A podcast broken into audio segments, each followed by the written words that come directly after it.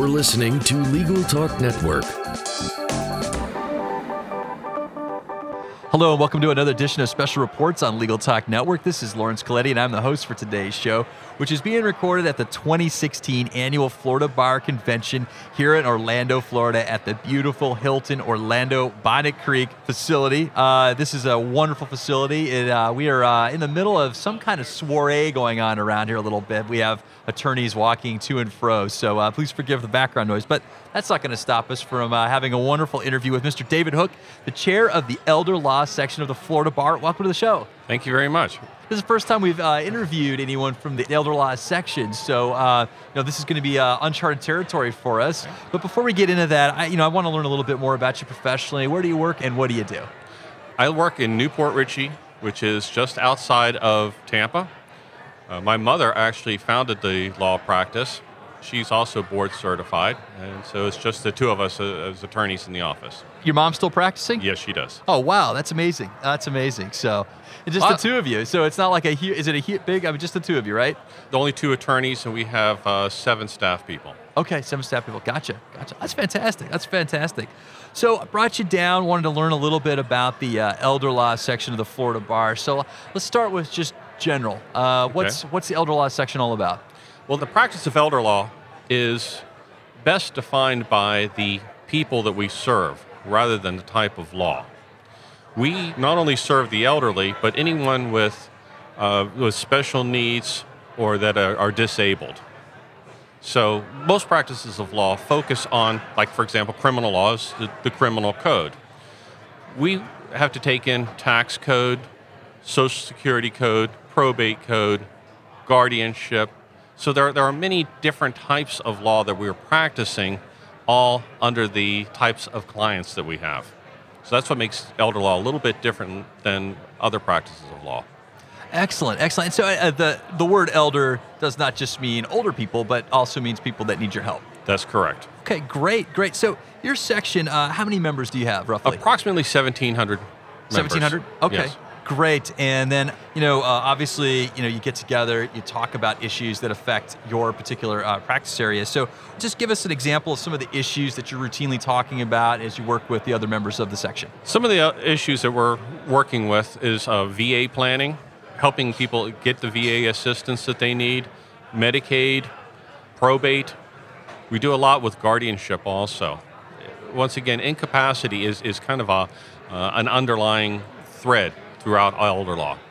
okay and then uh, you know in terms of uh, florida's law legislation um, you know court cases and whatnot uh, are there any breaking developments for elder law? I know there's a big population of boomers that are kind of getting into those years. Are you seeing stuff coming in legislative wise or case wise?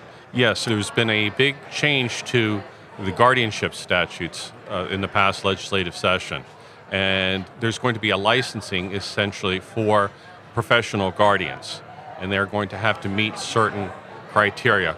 It's a whole new department that's going to be handling the uh, licensing of professional guardians. Oh wow. Okay. So is that, from your opinion, you- is that a good step? Add a little more regulation to it, or is it overly restrictive, or where's it balancing out right now? I think that the legislation has taken a lot of advice from the elder law section and from the Professional Guardians Association. So I think they've crafted a pretty good set of, of statutes. We're going to have to see how these turn out into regulations and how they go into practice, which we're going to see in the coming months.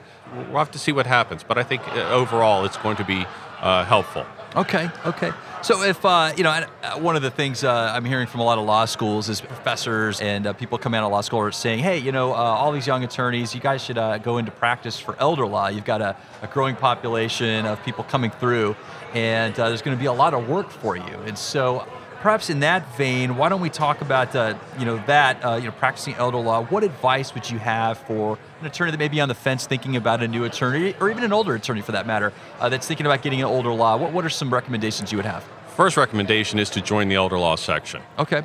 Uh, we have two main events. One event will be tomorrow, which is a, a CLE, Continuing Legal Education, on special needs trusts. And it's going to be uh, a lot of forms and documents that are going to be distributed. It's a great, great, great program. Our other program is in January every year. and it's a three day program. There's a fundamentals course, so if anyone who's interested in getting into elder law needs to attend the fundamentals, which is the first day. The second two days is more the advanced practice. So it may be over your head the first time that you go, but the next year you will remember, you will recognize, oh, I heard about that. So it's very good to go to the second two days also, even if you're just starting out. But the first day, the fundamentals is a requirement. You've got to do it. Okay. I have one last question for you. Obviously, you've just recommended that somebody uh, join up with the elder law section of the Florida Bar. And so, uh, how about this? Uh, three reasons, uh, in addition to what you've already mentioned, that they should sign up right now. Well, if you're in law school, we have free membership to the section. That's my favorite four letter word, by the way, it's free. Secondly, the elder law section gives a lot of substantive information that you're not going to find. There isn't any single book that is going to give you all the information. And the third is the camaraderie, where you be able to talk to other members and learn from them and have somebody that you can ask. Because the practice is so diverse that you're always going to have an issue come up that is not in something that you focus in, that you're going to need to ask somebody else.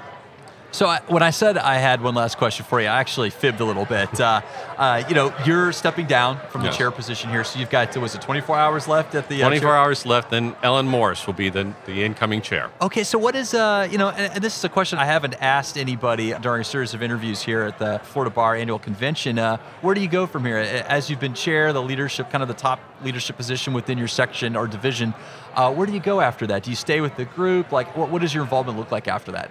I'll still be involved in the section. The section also has a uh, sister organization called AFELA, which is the Academy of Florida Elder Law Attorneys. And uh, they have a task force which is very involved in legislative issues. And so I'll still be a member of AFELA, and uh, I'll be working with the section and, and probably uh, one of the subsections. Excellent. Well, David, thank you so much for joining us uh, and talk and tell us a little bit about uh, the elder law section. Uh, you know, if we have some listeners out there that want to get involved or have some questions even for you, what's the best way to reach out? go to our website. You can just go to the Florida Bar and then go to the Elder Law section, or you can just simply type in the Elder Law section Florida Bar in your search engine, you'll find it. Excellent. Well, this has been another edition of Special Reports. I'm Laurence Colletti signing off from Orlando. Until next time, thank you for listening. The views expressed by the participants of this program are their own and do not represent the views of, nor are they endorsed by, Legal Talk Network, its officers, directors, employees, agents, representatives, shareholders, and subsidiaries. None of the content should be considered legal advice. As always, consult a lawyer.